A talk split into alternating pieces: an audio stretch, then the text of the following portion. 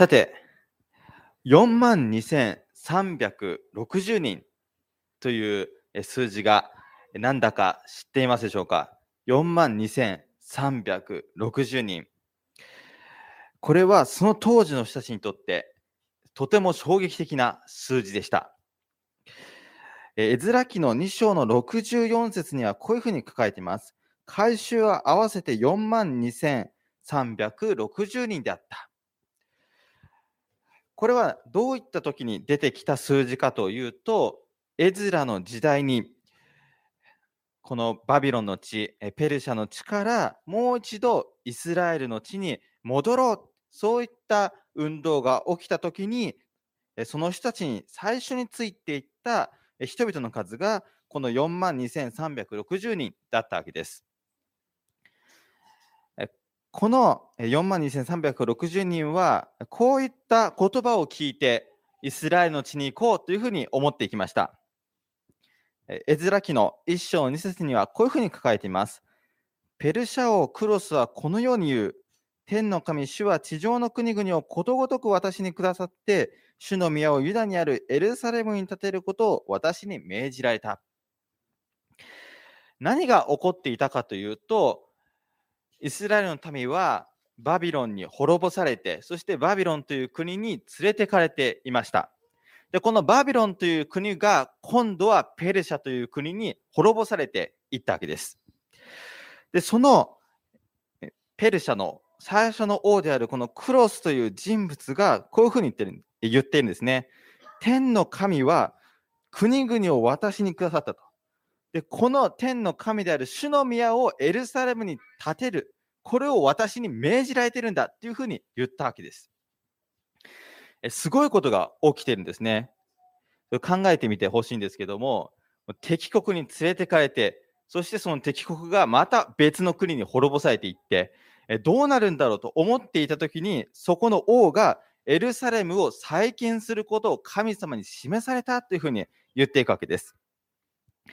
で聖書を見てみると、この裏には預言者ダニエルの働きがあったということが分かります。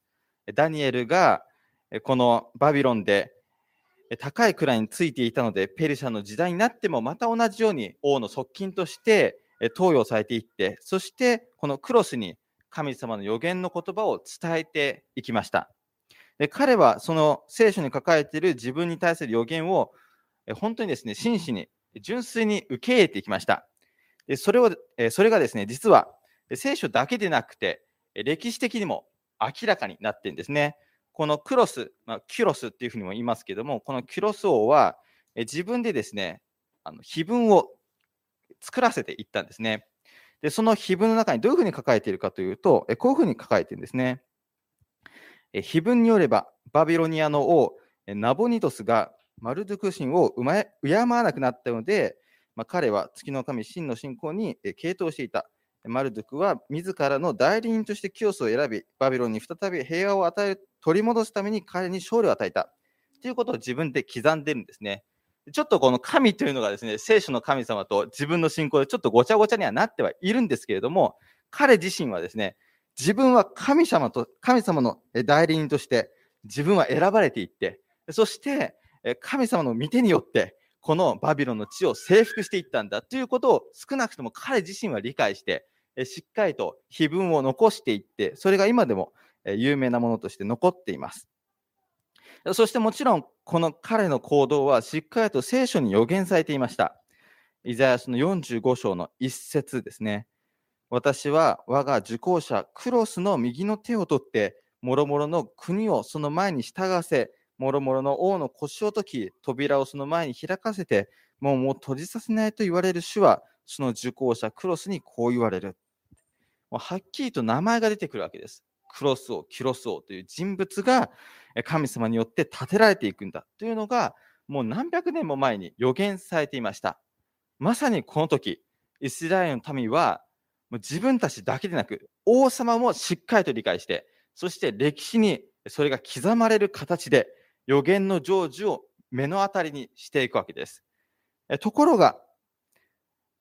イスラエルの民はその予言の成就を目の前にして、約束の地に心が惹かれませんでした。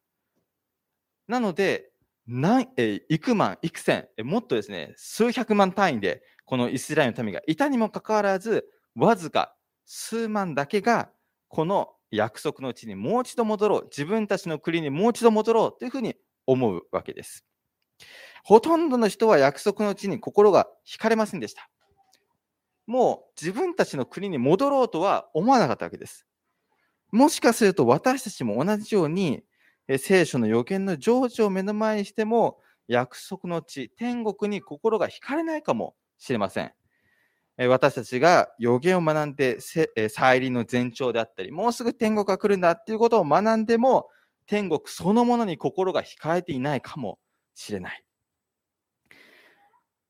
で、ちょっとここで質問がですね、あるんですが、なぜイスラエルの民は予言の成就を目の前にしても約束の地に心が惹かれなかったのか。もう神様にずっと約束されていた人が立って、そして自分たちの国をもう一度再建することができる時が来たんだというのが明らかになっても、そこになんで心が惹かれなかったのか。というと、エレン・ファートはこういうふうに言っています。クロス王の恵み深い処置のもとで、約5万人の保守の民が帰還命令を利用した、帰還していったわけですね。しかし、この人々はメドペルシャの領内に広く離散した幾千、幾万の人々と比較するならば、ほんのわずかの残りの民であった。イスラエルの大多数の民は、帰国の旅と彼らの荒廃した町々や故郷を再建する困難を軽減するよりは、補修の地にとどまることを選んだのであった。というふうに書かれているわけです。やっぱり人間的に考えたわけですね。もう何十年とずっとここに住んでいて、今更国に帰れると言っても、もう70年ずっとここに住んでいる。そこを離れて再建しなきゃいけない。荒れ果てているところをもう一度再建していく。そういそういった選択をしなければいけないというのは、彼らにとってはとても大きな壁になってしまったわけです。結局、彼らの心では、約束の地よりもバビロンの土地の方が快適だったわけです。ここに留まった方が快適だった。もはや彼らにとっては約束の地は魅力的な場所ではなくなってしまっていました。ここからですね、私たちは一つ自分たちに対しても質問しなければいけないことがあるかなと思います。それは、私たちにとって天国は魅力的な場所ですか？というですね。天国は本当に私たちにとって魅力的な場所なのか、まあ、それはなぜなのか？これからですね、今日は戦則生産式がありますが、戦則生産式はもう一度この質問を自分にするときです。天国は自分にとって本当に魅力的な場所に今なっているんだろうか。さて、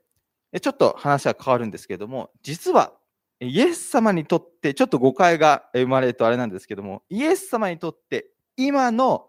天は魅力的な場所ではないんですね。イエス様にとって今の天は魅力的な場所ではありません。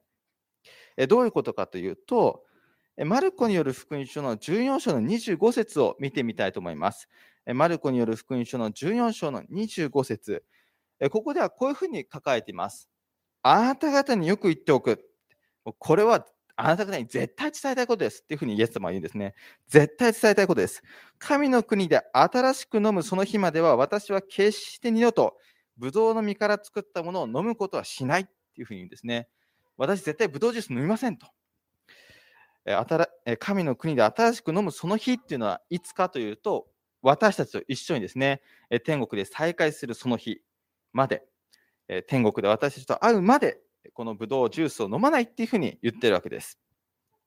これからですね、ブドウジュースを飲むわけですけれども、何かイエス様にとっては大きな意味があるわけですね。このブドウジュースを飲む、飲まないというのが。でこのブドウジュース、まあ、いろんな象徴があるんですけれども、まあ、一つ、えー、ユダヤ人の中でですね、あった一つの象徴としては、ブドウジュースというのは喜びと繁栄の象徴でした。約束の地、イスラエルですね。約束の地の別名は、聖書の中で、父と蜜の流れる土地っていうふうに言われています。父と蜜の流れる土地。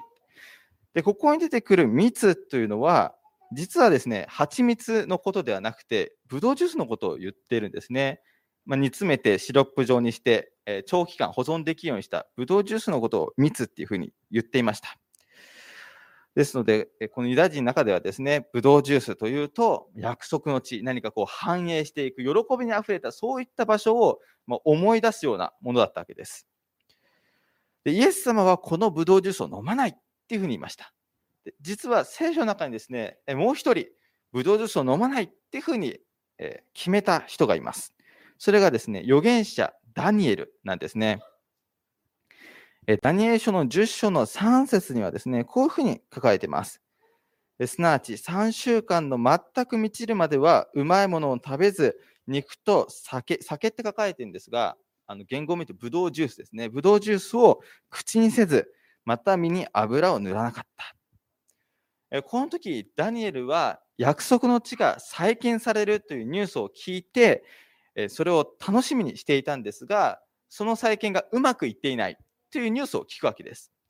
その時に彼はこのブドウジュースを飲まない。そういうふうに決めるんですね。イエス様と同じように飲まないっていうふうに決めていきます。で彼らがどういう思いでですね、飲まないっていうふうに決めたかというと、この大総統、サタンとイエス様との間の中にある論争の中で、ダニエルが神様の計画が進んでいかない、約束の地がもう一度取り戻されていかない、そういったことを感じたときに、彼は喜びの象徴であるブドウジュースを手にしなかったわけですね。で同じようにイエス様も大総統の中にいるときにブドウジュースを手にしないというふうに言っていかれるわけです。今までの話をまとめてみると、イエス様にとって今の点は魅力的な場所ではないわけですね。